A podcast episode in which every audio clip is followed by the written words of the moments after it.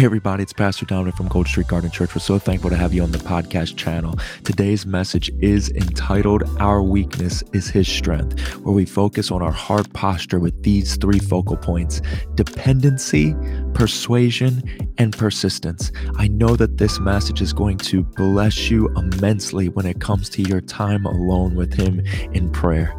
We love you all. Be blessed by this.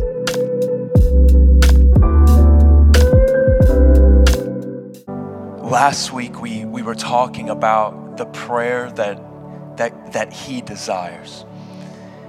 And we went through a lot of very imperative truths. And, you know, one of the things that blessed my heart so much about last week is even we did communion at the end of service.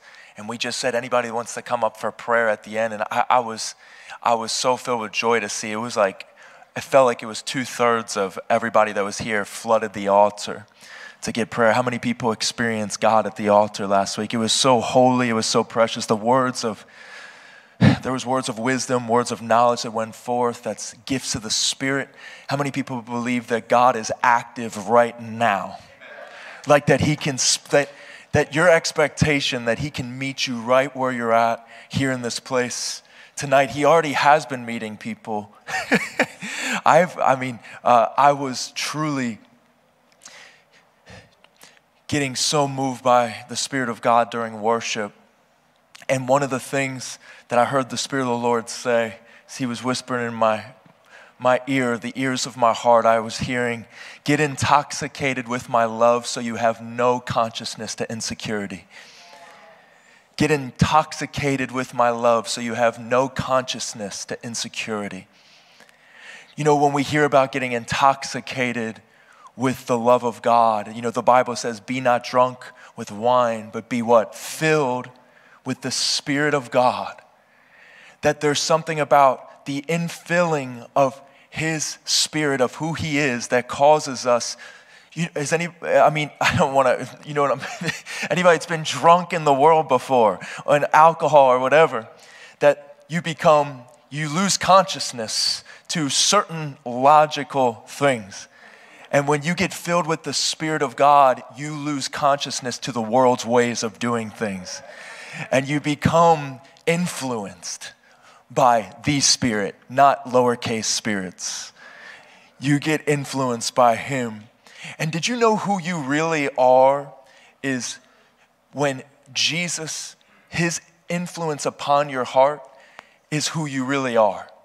That once Christ begins to influence who you are, and it comes upon your heart. Your personality is not the way you were born. It was not that. That's why there's so much problem in the world because people say, I was born this way, but that's why you got to be born again.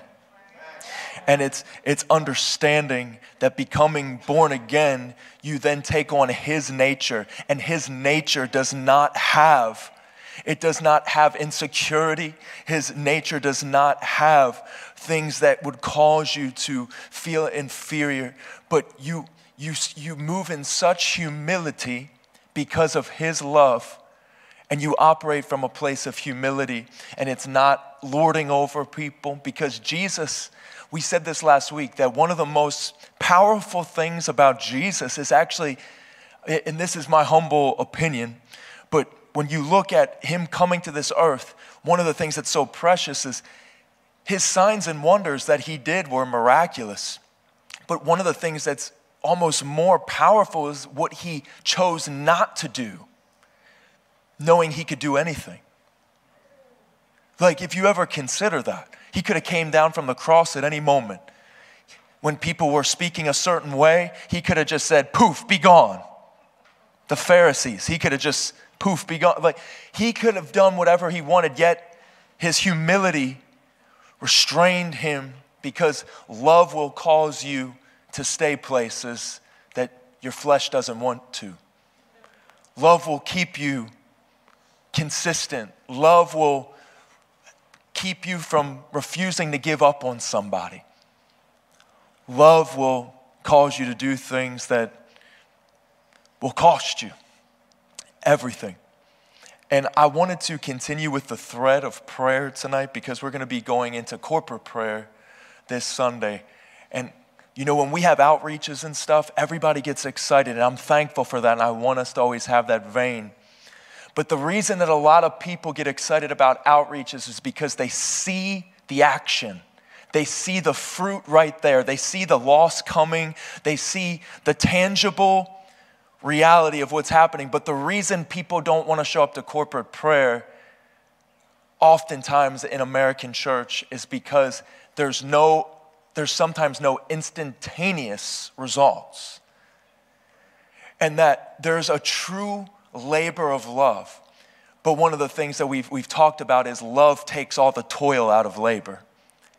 That when you do it for love, it's not labor, it's not laborious. It, it, it's, it's just our minds think that. But when we come, and we have to have this vein in corporate prayer that we're coming into the house of God to connect with the, the eternal pulse of the Spirit. We're coming into a room corporately and we are connecting with the heartbeat of God.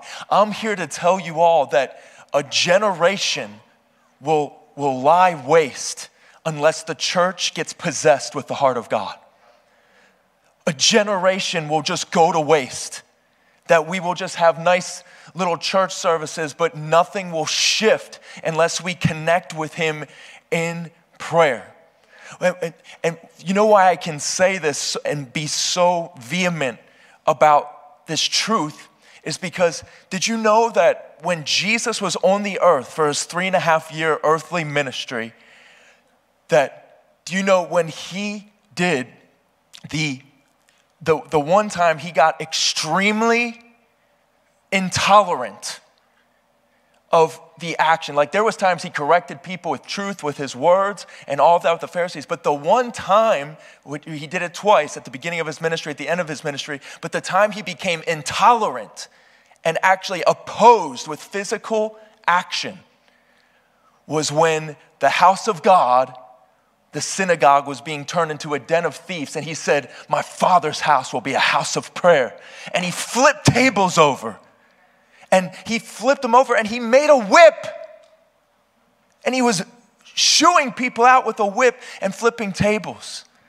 This is what called, this is what, you know, when he saw people sick and stuff, he would heal them. He would, he would, he would bring heaven to earth. But when he saw that, that the house of God was robbing people of connecting with him, he started flipping things over.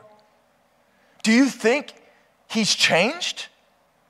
Do you think he's okay if his house is not a house of prayer?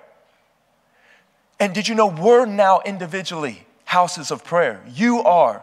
You personally are a house of prayer, but we come together as many stones and we make a tabernacle together for him to dwell. But I'm here to tell you tonight that Jesus did not just flip tables in a building, but Sometimes he'll start flipping tables over in your heart.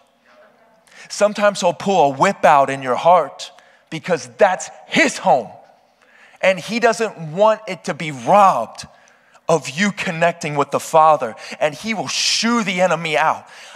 a truth that has been, I've been saying this a lot lately. It came out of my mouth in a time of prayer. And it, it have, is, isn't it the simple truths that make you so excited? I don't know if it, if it happens to you, but it happens to me. That sometimes we're waiting for like this wow statement, but did you know Jesus saves? Should that be enough to make you shout? Did, did, you know Jesus delivers? Did you know Jesus will set you free? Did you know He is freedom? The, the world's always trying to change truth, but the problem is you can't because He's a person and He never changes. And a truth that I've been screaming out in my prayer time alone is that God is a greater giver than the enemy is a thief. When people say the enemy has stolen this, yeah, well, God's a greater giver than he's a thief. Did you know God's a greater defender than the enemy is a destroyer? This is things you got to get in your heart that'll excite you, that'll bring you to a place of not having a pity party. The church is not a place where we have a pity party. It's a place where we're reminded of who we serve. It's a place where we're reminded that we are called to take territory and occupy, but not because of a manipulation of our own wills, but manifesting His. And that's where prayer is so important that we are praying the prayer He desires. I want to say this before we go any further because I, I notice that this is something that we always have to address, and especially in these circles of going after God in charismatic movements, Pentecostal movements. I want to share that we seek His face, not a feeling. We seek His face, not a feeling. What does that mean? Feelings are fickle, His face is forever. When you start basing your relationship with God on how you feel, the enemy will destroy you. God didn't say the truth, He didn't say the feeling will set you free. He said the truth will set you free. Do you know, have you ever heard of love languages before? Like some people like gifts, some people like touch, some people like spontaneous getaways. And it's, it's people's love language. Like the way you have to learn how different people respond. If you're married and you you know your spouse is always mad at you maybe you need to learn their love language. You know it's a you know it's love language. Did you know what god's love language is? It's faith. It's believing. And if you rely on your feelings you will stop believing truth because believing means that I am set free whether I feel. Did you know? it's so funny how we, we, we feel so much. And I'm not here to say feelings aren't real. I'm not here to, God gave you emotions and gave you feelings, but just think about this. If you don't feel like He's Lord, does that change His Lordship? He rose from the grave. If you don't feel like he rose from the grave, does that change the fact that he rose from the grave? But yet, if you don't feel close to God today, that's truer than the fact that he said, I will never, ever forsake you? Are you going to believe or are you going to feel?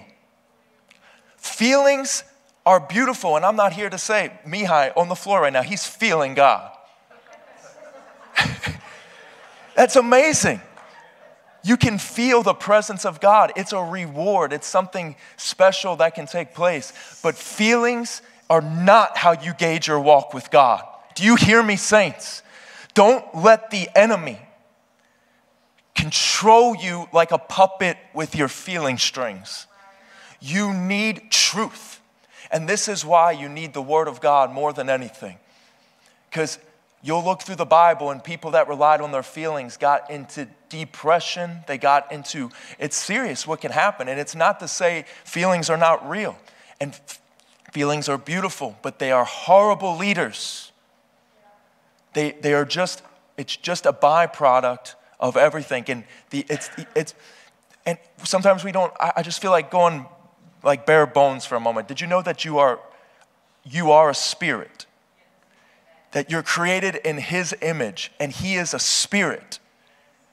So if you're created in His image, you, you possess a soul, but you're a spirit. Your soul is your mind, will, and emotions. So your soul is where you feel, but your spirit is what God has regenerated when you became born again, and that is where you communicate with Him. That's where you fellowship with Him. But the enemy, you see, before you got born again, all you did was operate by your soul. So, whenever you get into an uncomfortable situation, you'll go back to what's familiar instead of going and leaning in the spirit. And you have to learn, and I'm, I'm telling you this tonight to help you when you are in battles in life. You cannot rely on your soul. You have to surrender your soul to the leading of the Spirit of God. You hear me tonight. This is important. You, have, you are a spirit, you possess a soul, and you live in a body. And your body also has its own desires of this world. And that's why the spirit has to get fed every day. Because a lot of you are feeding your souls and your flesh way more than your spirit. And that's a problem. That'll cause major issues. Amen? So, just want to lay that groundwork as we move here. Did that help anybody? So, as we're, as we're moving forward tonight, I want you to just say this out loud. Say, Our weakness, Our weakness is His strength. Is his strength. Say it again. Our weakness, Our weakness is His strength. This is what we're going to talk about tonight. This is what I want to discuss when it comes to prayer. And we talked about this a little while ago, but I want to bring this up that we talked about Joshua for multiple months and we went through multiple stories in the book of Joshua. You can go on our YouTube channels, whatever, and go through all of it. It was beautiful, but we were mainly talking about renewing the mind. I believe that's what it, if you had to look it up, it's all on renewing the mind. When Joshua had to take the Israelites, this is Mo- Moses brought all the people out of bondage, all the Israelites out of bondage. And then before they get to the promised land, Moses he, he, uh, he gets taken by God. And when he gets taken by God, Joshua is now up to bat. And Moses had saw all these great miracles. Did you, you know, the Red Sea parting? You know, we were joking about it the other day. Could you imagine if people had cell phones during the parting of the Red Sea? Selfie, you know, like going there, you know, like I'm chilling with Moses, hashtag, but you know, out of here or whatever, straight out of Egypt. It's like, you know, all of a sudden, if they had cell phones and all this, like, you know, we're at conferences, we're at church, like, look at me, Jesus. Could you imagine? That's why God spared us. Like, you know, it's like all of that. You could you imagine when the rapture happens and we're all like, here we go, you know, it's like, but but we have to we have to truly see that when Joshua was instructed to, to move into the promised land, that you, let's read it real quick. Let's get our eyes on some scripture. Joshua chapter 1. This is going to help us so much tonight. I'm so thankful what the Lord's about to do in us. And did you know what we're doing here is you're being enlisted into God's army, not entertained into lukewarm Christianity. You're being enlisted into God's army, not being entertained into lukewarm Christianity. There's a huge difference. There's a lot of people being entertained and they know how to be entertained. They know, they know how to make the monkey jump as high as he can. They know all the tricks. But when you're being enlisted into God's army, it's a very different group of people. You know, I'm so thankful I'm in a house that if I if something crazy happens in my life, how many people are thankful that you have people around that you know that they'll go to war for you in prayer. And that they're not just gonna say, I'll keep you in prayer, brother. I'll keep you in prayer and not do anything. Let's just be real. I was that before, that's why I can say it. But you learn more and more that it's an honor to stand in the gap for one another because that's what Jesus does for us. Did you know He's interceding for us right now? It's an honor to intercede for each other. In fact, when people have things going on, I, it's almost like an opportunity to, be, to grow more intimate in the fellowship. That when somebody has a crisis, we're gonna grow closer. Because when everything's going smooth, I don't have time for you, I got this, I got this. But a crisis has a way of bringing us all together, like the cross. When you read Joshua, it says in the first verse, chapter 1. After the death of Moses, the servant of the Lord, it came to pass that the Lord spoke to Joshua, the son of Nun. Joshua had no father. No, I'm just playing. uh, his name was literally Nun. Uh, Moses' assistant saying, Moses, my servant, is dead. Now therefore arise, go over this Jordan, you and all this people, to the land which I am giving to them. Is God giving them this? Think about this real quick.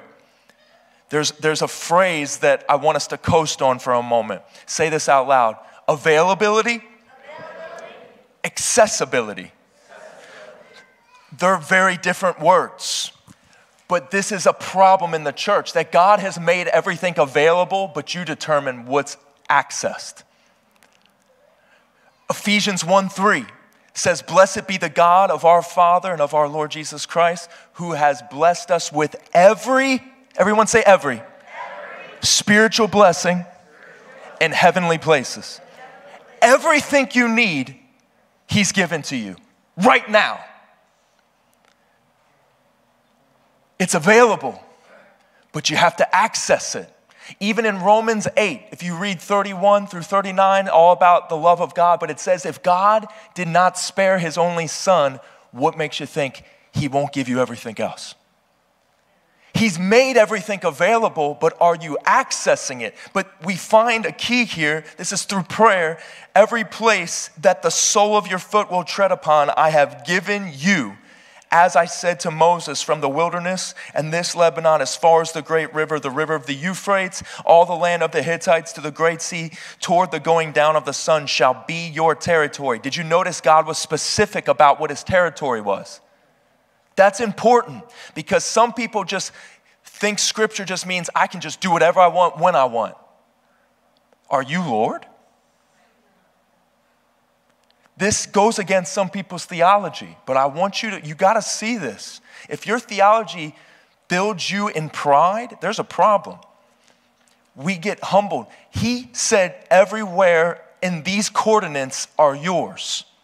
You need to find out your coordinates because you have authority there. The Lord spoke to my wife and I about Pinellas County, Clearwater. That's why we're, we're camped. It's like, well, you, this is why some ministries are just, they won't get supernatural results because they just rely on a personality. Hey, you could set up a church anywhere. And you know, you got the gift. You could do this. You could get a whole bunch of people to come. There's no anointing on it. It is just a show. It, because if he's not there, if he didn't call you there, it's all on your own strength and you will burn out. In fact, if he's not, to do ministry without him is a suicide mission. Just even, I mean, did you, if you read the book of Acts, when they're like, hey, can we just buy the Holy Spirit from you?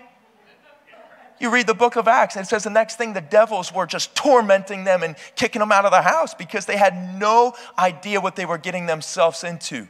Ministry is so much more than, and, and, and I'm talking about pulpit ministry, but did you know all of you have a specific calling, whether it's business, whether it's, eh, you know, sometimes uh, Jeremiah Johnson, when he was here, it was so special. He was sharing that sometimes we, we preach messages from the pulpit that only minister to ministers instead of ministering to people in the business world, into the world, because it's like, well, that might work for you, but what about me? And God truth is transcendent upon culture, upon any type of position. Say amen to that. Amen. So when you're reading, it says, No man shall be able to stand before you all the days of your life. As I was with Moses, so I will be with you. I will not leave you nor forsake you. We were just talking about that.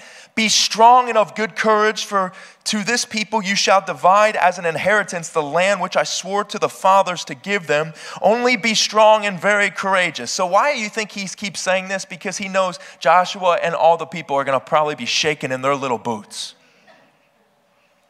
I want to be real with you all. I can get up here and I can share things from my heart, but I would be lying if I haven't said there's been a lot of times I wanted to quit.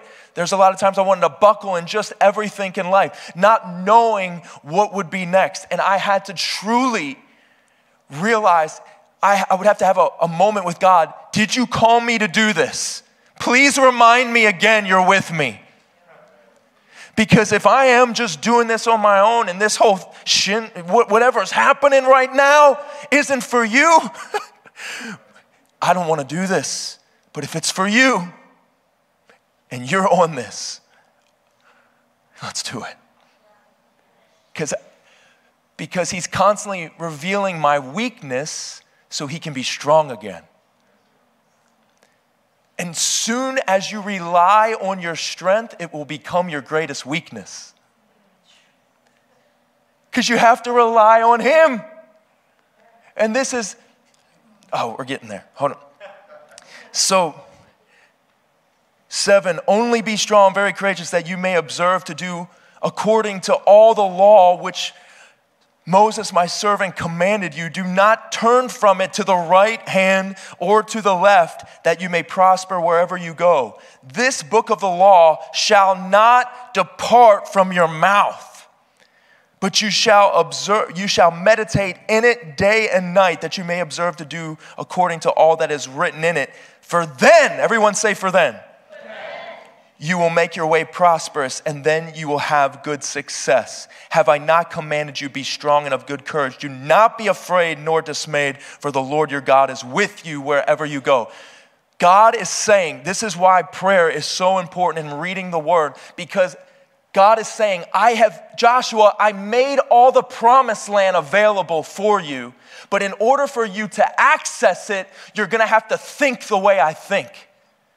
So you got to meditate on my word.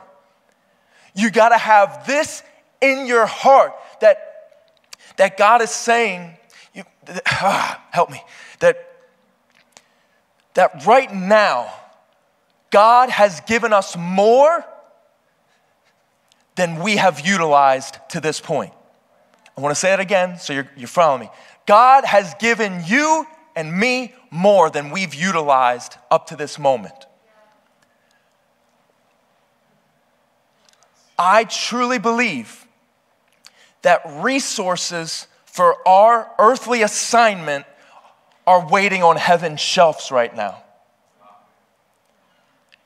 And it's up to us to, through prayer, to pull on the promises. That when we get into prayer, we remind Him. And as we remind Him, we become persuaded.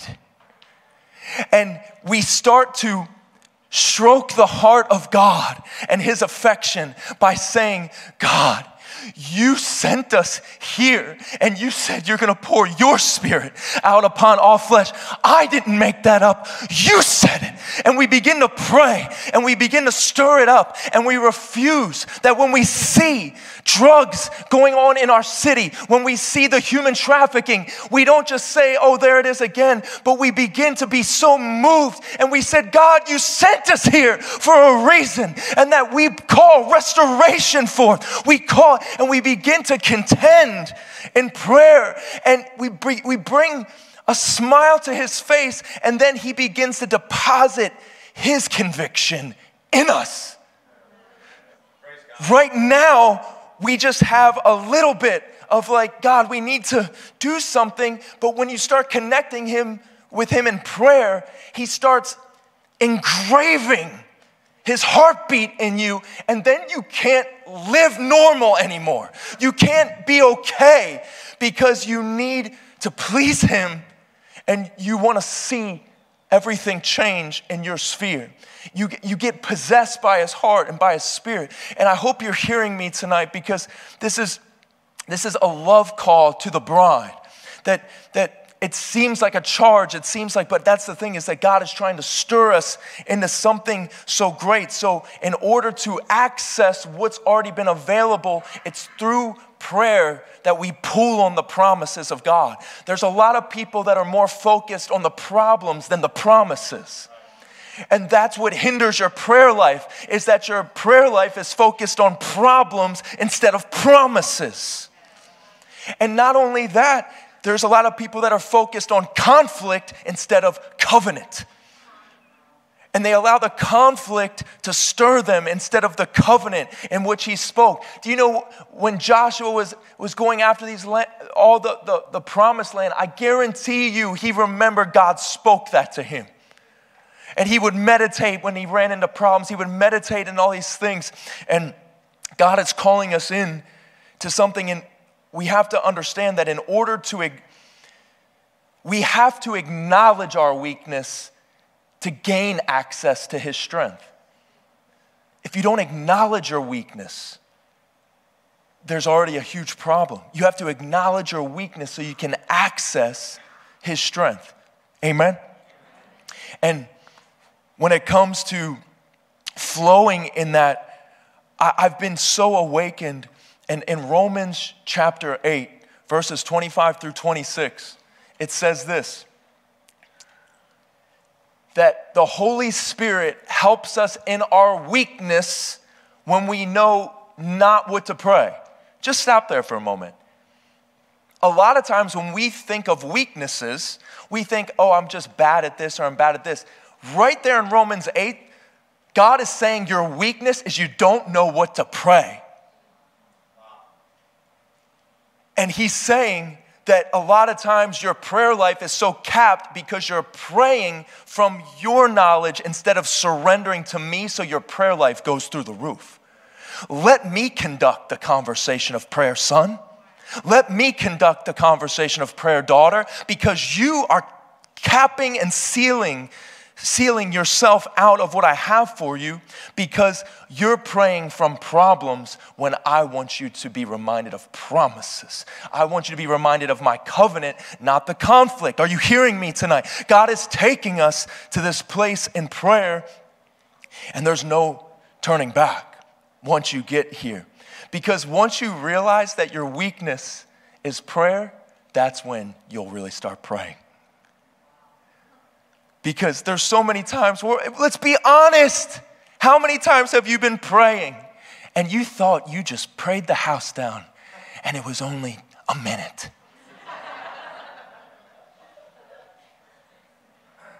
Why is that? Because your flesh can't handle prayer.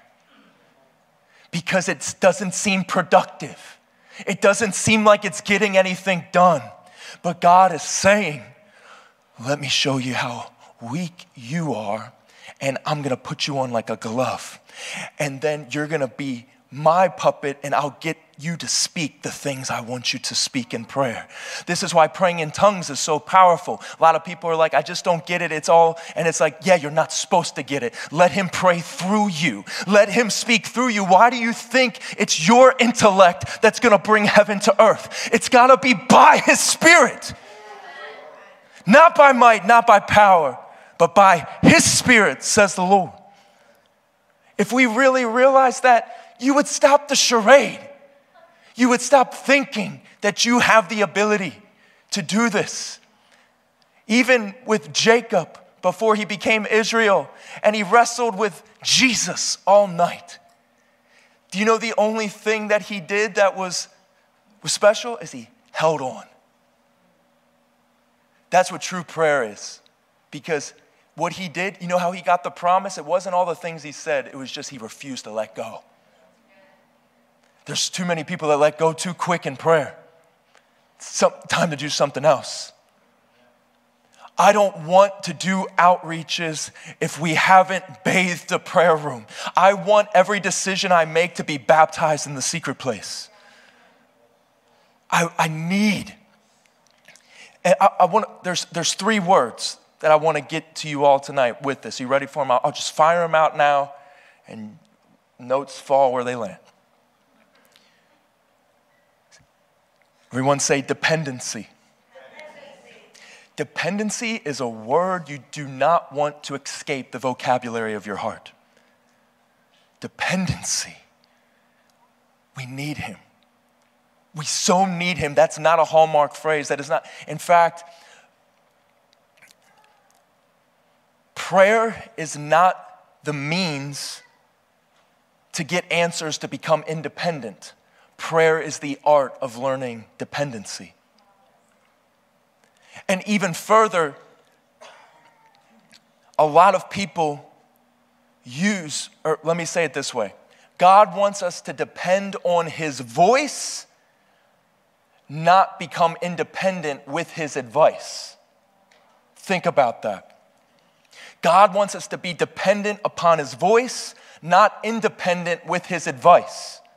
There are so many people that just want to dip their feet in the Bible just to get a couple little spiritual truths that they can apply to their lives to become a little bit more moral, to become a better person. But God is looking for somebody that's willing to get taken under and drown and immersed in the reality of who He is to the point where on, I, I want to be so persuaded of who He is that I cannot find my way out of His wisdom. I want Him to persuade me with His words, with who He is, that I can't even find my way out. We've said it before that the only way, if you've never been lost in the presence of God, you haven't found Him yet.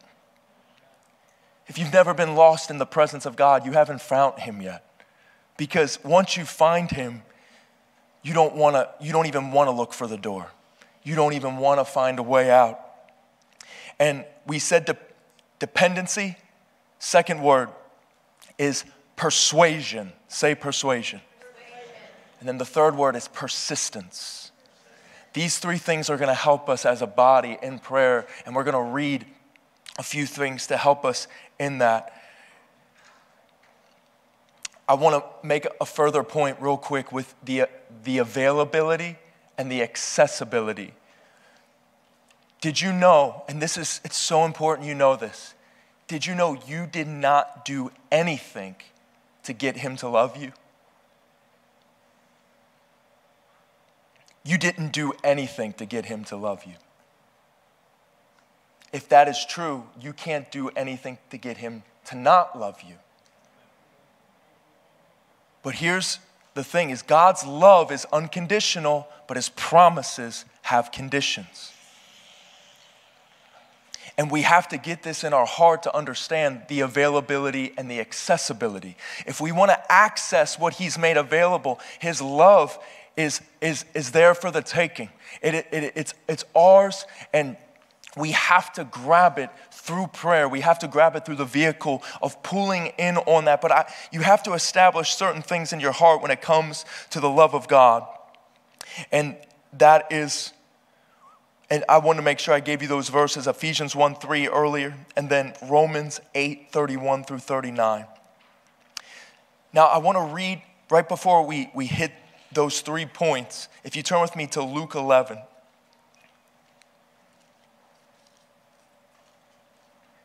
You know, I was, uh, there was an old song I was listening to from, uh, there's this art, there was this artist, uh, it was kind of like an indie, an indie rock band. And it I love this phrase. It was saying that it was so beautiful that when Jesus walked upon the earth, he wrote this line. He said, Did the air rejoice just to be his breath?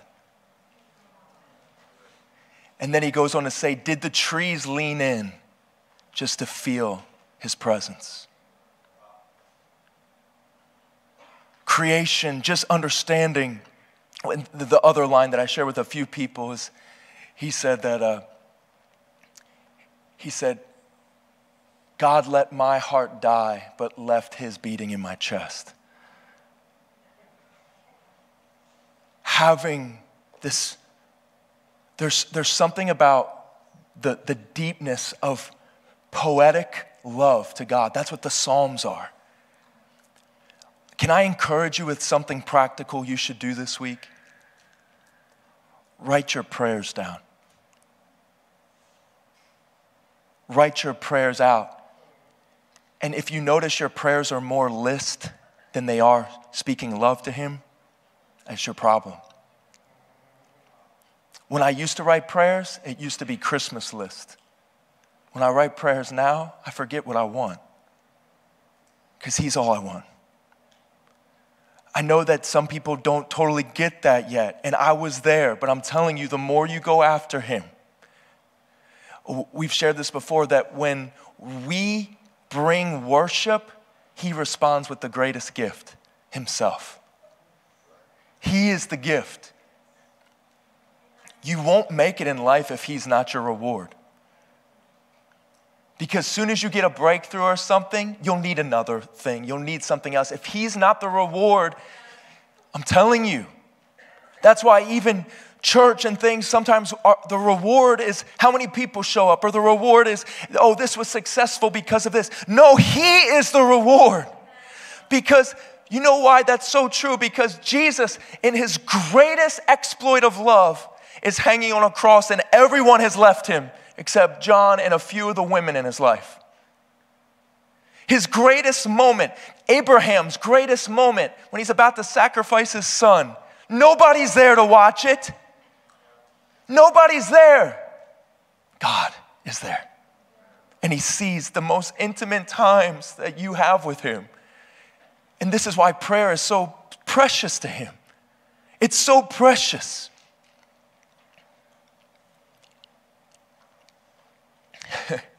I, should, I, was looking, sometimes I look at my notes and I'm just, uh,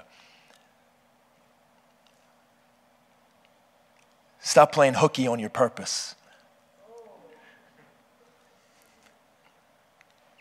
you neglect, when you neglect prayer, you negate your purpose. There's so many ple- people that are finding something more amusing to do because they don't want to take the test. They don't want to show up to class because it's going to cost them something. They're going to have to apply themselves. People, it's, I mean, it's crazy. People's prioritization is not kingdom based at all anymore. It's not kingdom based at all. People will put everything before the things of God in our culture and, and even in the church. Church is more about how, a reward to a lot of churches is how fast they can make a service. Shoot the gun and let's see if we can finish in this amount of time. I get it. There's families, there's, there's kids, there's things, but I want my kids to grow up in the glory I want my kids to grow up knowing that God is everything. And He comes first, not how quick we can go out to dinner or how quick we can have a, a, our nice little picnic day. When you read the Bible, God actually said He would have Sabbath days and He would have Sabbath years where you couldn't work or do anything. Do you know why? Because God is saying, if you don't stop, and focus on me, there's gonna be problems. So I'm gonna make it a law that you have to do it. But in today's culture, we're under grace. We can just do, he, He's the same yesterday, today, and forever. This is why being still is so important because He actually made it a law so that you would get along with Him and be forced to. It was like, He's like, I'm trying to do something great for you. Sit down and stop working and let me love you. But there's bills to pay. There's things I got to do. I got to I got to have a 401k. I got to I got to get all these things. I got to do. No. Stop. I created you. I take care of the birds. I take care of the animals. I'll take care of you if you listen to me. Amen. Say again dependency, persuasion, persistence. So in Luke 11, we have, at the beginning of Luke 11, we have the Our Father, that Jesus teaches them how to pray. And we talked about this last week in extent. Or no, not last week. We've, well, we talked about it a little bit last week, but we've gone over this as a body. Once again, you can go on our YouTube channel and things like that, our podcast, and we did a whole breakdown on this prayer. We spent multiple weeks breaking down the blueprint of prayer. Because right before Jesus gave the Our Father, he said, don't pray meaningless, vain repetitions. What does the church do? They just say the Our Father. He said, don't do that. And that's what they do. They all repeat. He, he said, don't vainly repeat things. So when he taught the disciples how to pray, he wasn't giving them a prayer to recite, he was giving them a blueprint for the prioritization of what you do when you talk to him. And the first thing you do is you acknowledge it's a relationship. Our Father. And we talked about last week the reason why he says our is because the only reason he's your father is because Jesus engrafted you in. So whenever you pray, you still say our Father because you're not praying alone.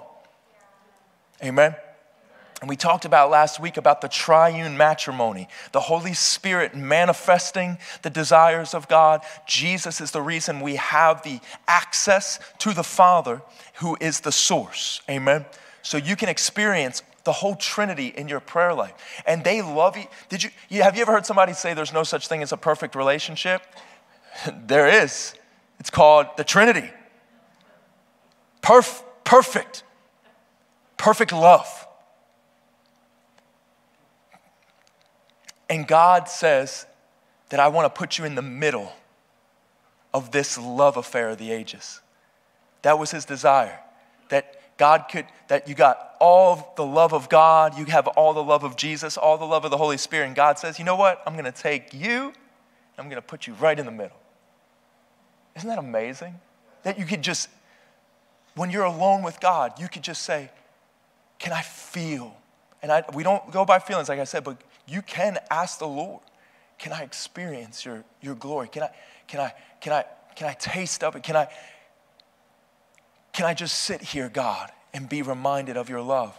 And sometimes it's not about a sensation. Sometimes it'll, he'll just quicken something in your heart.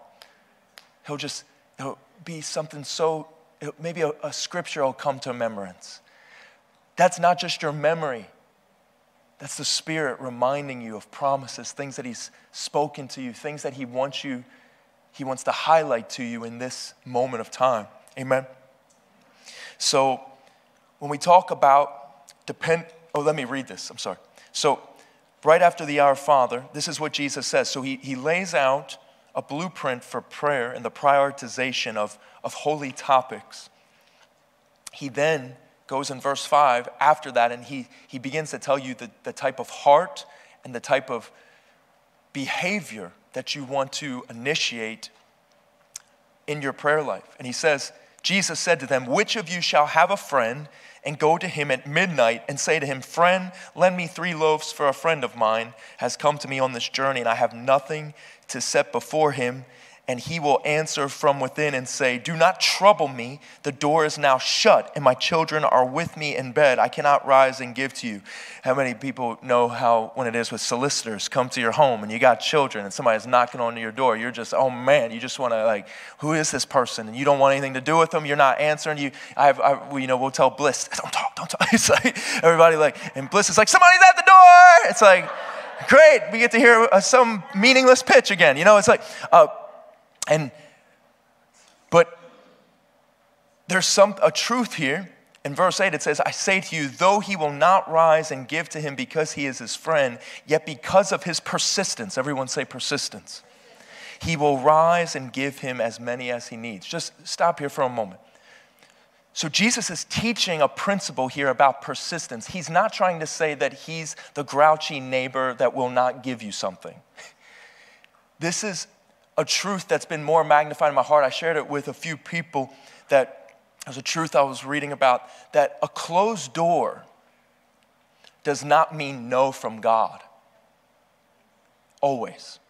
Sometimes a closed door is just leading us to our next verses. So I say to you, ask and it will be given to you, seek and you will find, knock and it will be open to you.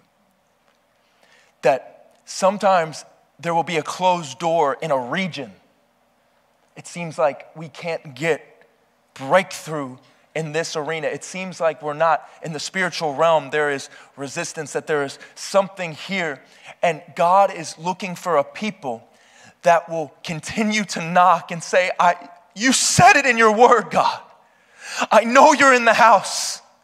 I'm going to keep knocking. And it's like a lover knowing that sometimes a lover just wants to be discovered in, in an arena and we have to persist. This is why dependency upon Him, but He also wants us to be persistent, to believe He said what He said. Do you get this? That, that sometimes there's too many people that give up so quickly. Oh, it's door's locked, let's just go. Nobody's home. No, Jesus is saying, I'm looking for a bride that'll keep knocking. I'm looking for a bride that'll keep asking not for what they want, but for what I have for them, what I have deposited in them.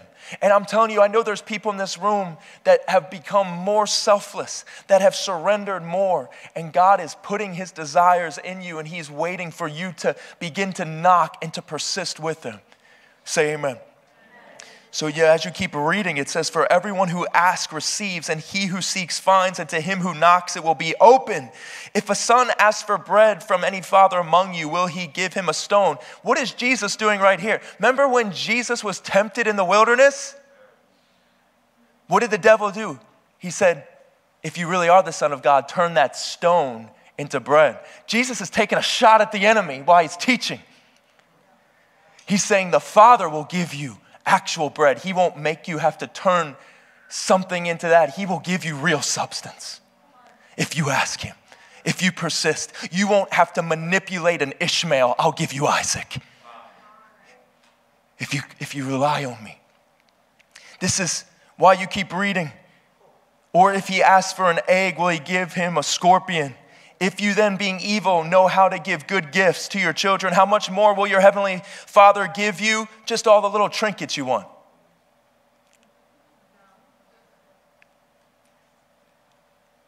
He's telling you what you need to ask for in prayer right here. This is where we make the mistake. We'll read these principles and then we'll just try to tell people this is why you can get whatever you want whenever you want it, and we don't even get to the main point. Jesus isn't saying just pray for whatever you want. Even when he told them, ask anything in my name, he wasn't talking to a large group of people that were out of context. He was talking to people that knew who he was and what he liked and what he desired.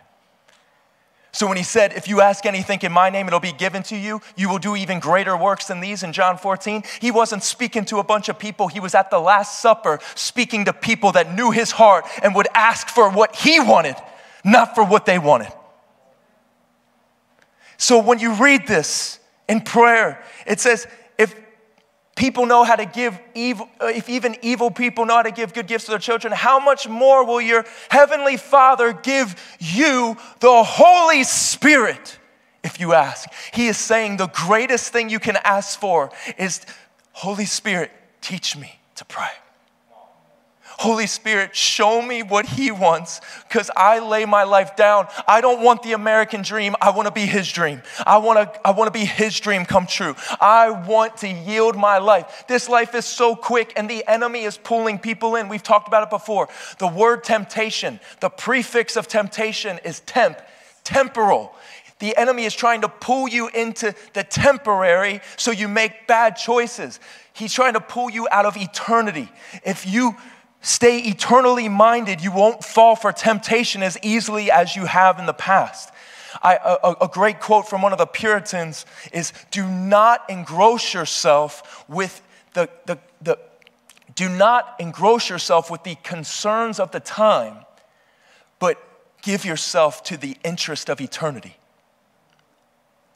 And it's in that that we find something so precious that when we turn our affection to eternity, is this helping you? I want to just take, we're, we're, we're getting there because I want to let the Lord show off in your hearts and do what only He can do. With these points, with dependency, persistence, and persuasion.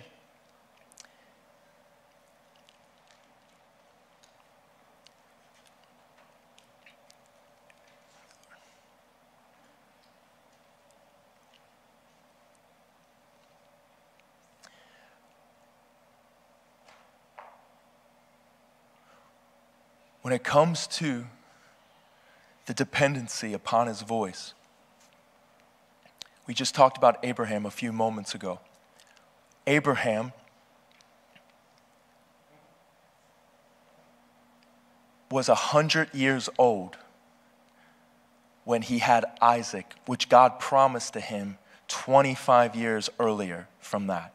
When he was 75 years old, he received the promise from God that he was going to have a son that was born from his wife who had been barren their whole tenure of knowing each other.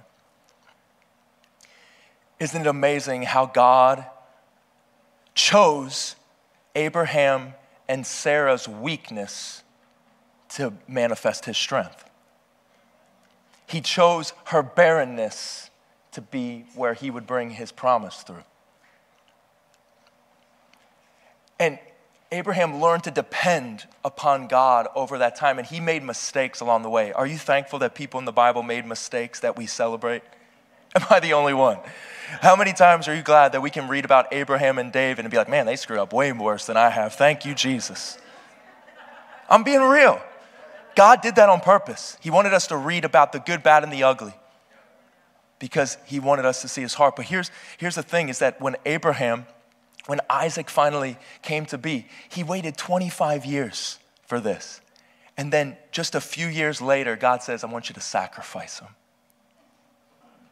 God's got a funny way about doing things, doesn't he? God wants to strip you. You see, Isaac became Abraham's strength. He believed God for 25 years. Every time he walked around, I bet he said, Here's my son Isaac. I believe God for 25 years for him. It was his trophy, it was his reward. And God said, I want him. Sacrifice him.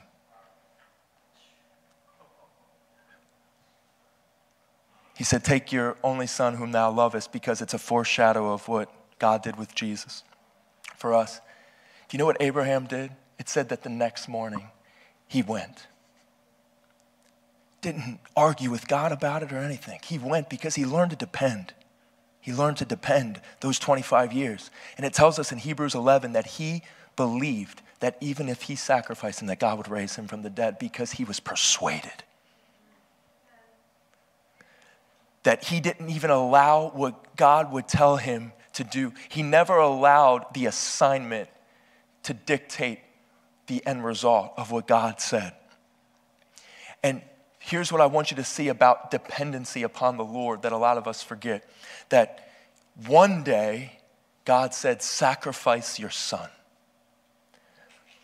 But the next time Abraham hears God, what does God say?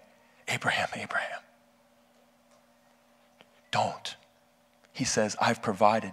If Abraham would have lived off yesterday's advice, he would have killed today's promise. There are people that are just trying to live off advice, live off things that they've heard in the past. But God wants you to be dependent upon His voice every day. You know what else? When Jesus came to heal, did you know sometimes He would spit in the dirt? Sometimes he would just say a word. He never just had a method because he didn't want people to, to, to rely on a methodology. He wanted them to rely on the voice. There has to be a dependency on the voice. There's so many methods, there's so many things. Some of it's good, but if you rely on it, you will miss him completely because he wants to manifest through your weakness, and we turn methods into our strengths. We turn programs into our strengths. We turn what's familiar into our strength. This is why uh, Reinhard Bonnke said this, and I love it. He said, if you, if, you, if you find yourself stumbling upon the same stones in life, it's probably because you're walking in a circle.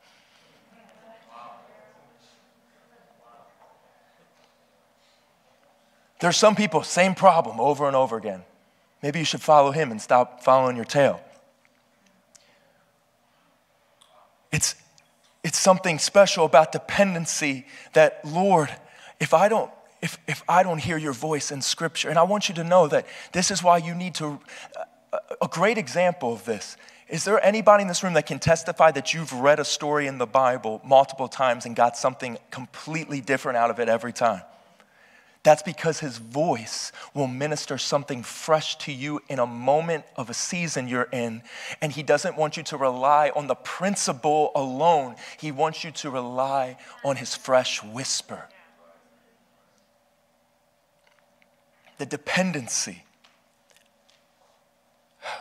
We might be here for 10 weeks, actually. I just realized I haven't gotten anywhere. Uh, thank you, Jesus. Is this, do you think we should hang here for a couple? This is the prayer he desires. Let me just see where we're at real quick. Uh, and I want to pray.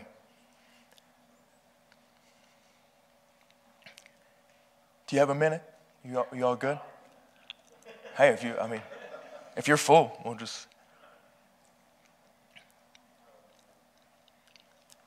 There's a moment that when it comes to dependency, we were talking about Moses earlier. Isn't it so amazing that God told Moses, lift up the staff and I'll, I'll part the Red Sea? Does that make sense? Is it a spiritual lever, maybe? Maybe he, he pulled it at the right time and in the spirit realm it, it unlocked something. no, no. God through dependency, God's going to embarrass you a little bit. but I'll tell you what, when the Red Sea parts, when different things happen, it, there's something about God just wanting simple obedience that is drenched in radical faith. Simple obedience that is so persuaded of the promise of God that when God says, make a turn here, you just get excited because you're like, if I'm just, if I just simply listen, I could see the Red Sea part. If I simply listen, I could see somebody that has stage four cancer get completely healed because he's the healer. If I just simply obey, if I simply do something that everything in my mind says, don't do that. You're going to jeopardize everything. What are they going to say? What are they going to? It's what he. That's what the fresh whisper says. That's what heaven's saying. That's, what, that's where I want to go. And it's this there's this time that the, uh, the apostles, the disciples said, Increase my faith. And when they said this, they were talking about Jesus was just teaching them on forgiveness. So they said, Increase my faith because they wanted to be able to forgive in a greater capacity. But I wanted, I wanted to share that, that when it comes to the faith that God desires, that sometimes when we say, and let me read it to you the way that the Lord gave it to me. Father, this is a prayer I'm praying right now. Father, increase my faith, not because I desire more things. I desire a greater capacity of heart to experience Jesus. I want to read that again so you hear where, where I'm at. Father, increase my faith not because I desire more things, I desire a greater capacity of heart to experience Jesus. That, that I want my faith to enlarge my experience with Him. Did you know what God used His faith for? God used His faith to create a space for us. So we should use our faith to create space for Him. It's, it's, the, it's the love back. It's he loved us first and gave everything. He was God, he was had everything and he said, "I'm going to use my power to create space for them." And I'm looking for a bride for my son that will use what I've given them to create space for him. This is dependency. There's so much uh,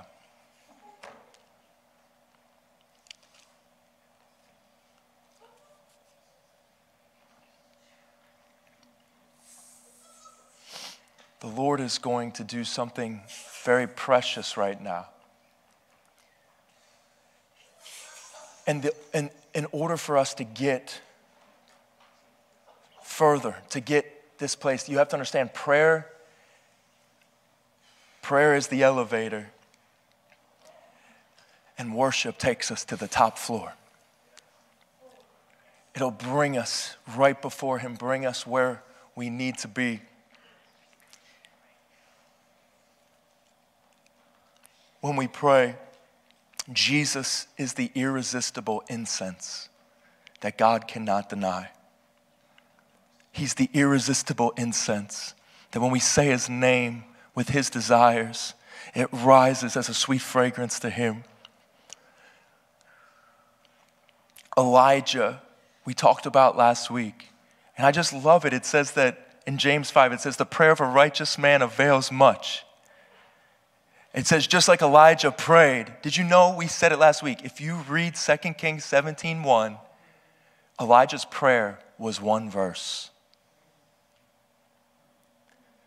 And we joked about it, but I just want to bring it up again that when we think about Elijah's, Elijah being a righteous man and prayed for what he wanted and it happened, why on earth would a man pray for a three year drought?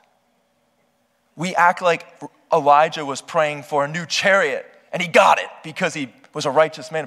No, Elijah prayed what God released him to say.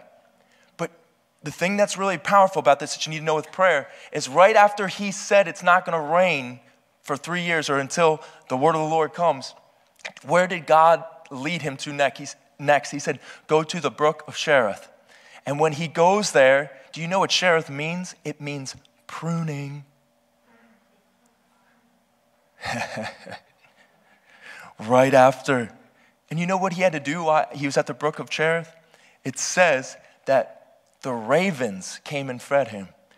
Sounds like when you start praying like a righteous man or woman, God is going to teach you how to depend.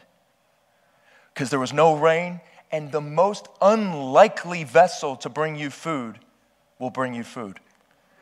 Ravens never bring food. I, am a Baltimore Ravens fan, and I know all about I know all about those pesky birds.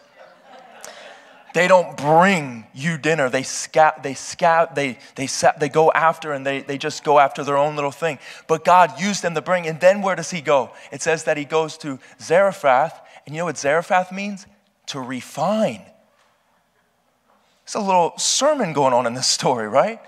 That he prays what God tells him, then he gets pruned, and then who takes care of him at Zarephath? A widow.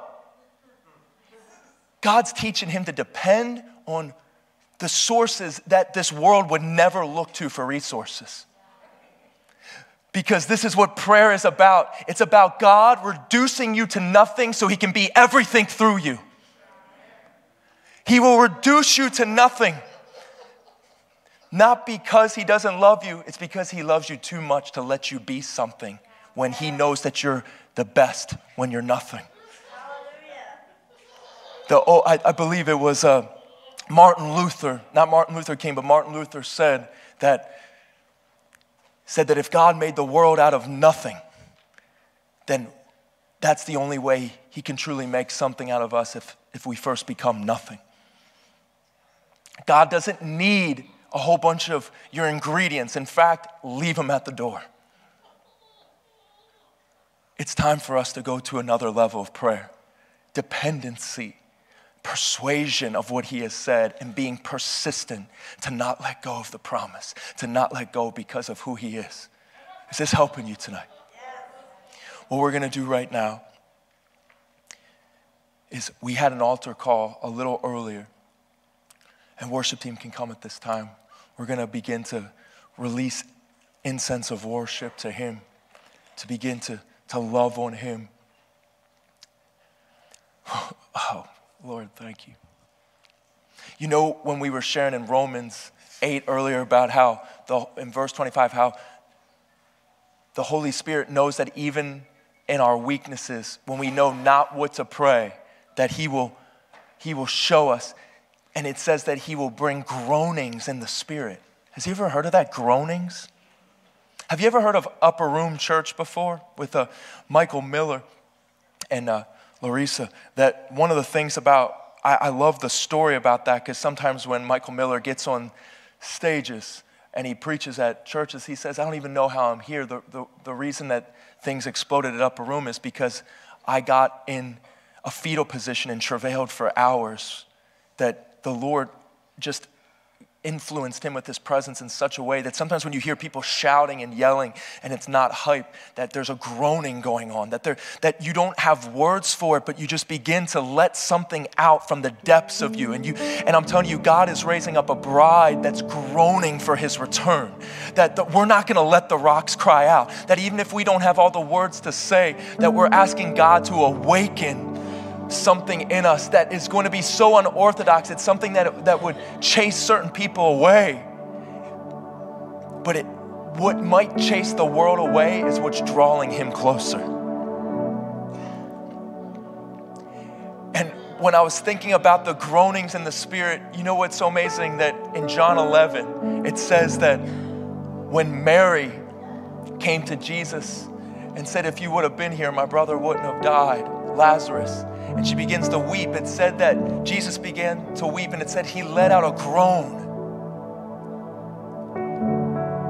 Did you know our prayers awaken the groan in God? And the next thing he does, because what does it say as you keep reading? Jesus says, Father, I know you have heard me, but just so everybody here knows, what do you mean he's heard you? He just heard the groan. The groan is what called Lazarus for forth. But he just said it in natural language so that everyone would understand. But there's something that takes place in prayer that you might not know, but there will be a release that God is doing something. And He wants to take you to a deeper place of knowing Him and understanding Him. So, right now, what we're going to do is we're going to take communion. I want us to be taking communion more together. Do you believe that's important? That it shouldn't just be a once in a while thing. We need to take communion as a body. We're going to take communion. Anybody that desires prayer for what we're talking about, that says, I need to become more dependent, I need to be persuaded, I want to be more persistent. If that is you, after we take communion, come to this altar and myself and some others want to pray with you. And if you have something you're believing God for, come up here. This uh, should this be a house of prayer? Then that means that you should not be at a place where it's like I'm good or I don't. If if you have something in your heart that is drawing you tonight, don't leave without the unity of prayer going deeper and meet us here for Outreach Saturday, but be here this Sunday and let's fill this room with offerings of prayer unto Him. Let it be. If you do need communion elements, just raise your hand. Ushers will assist you and help. But Nick, if you come forth this time.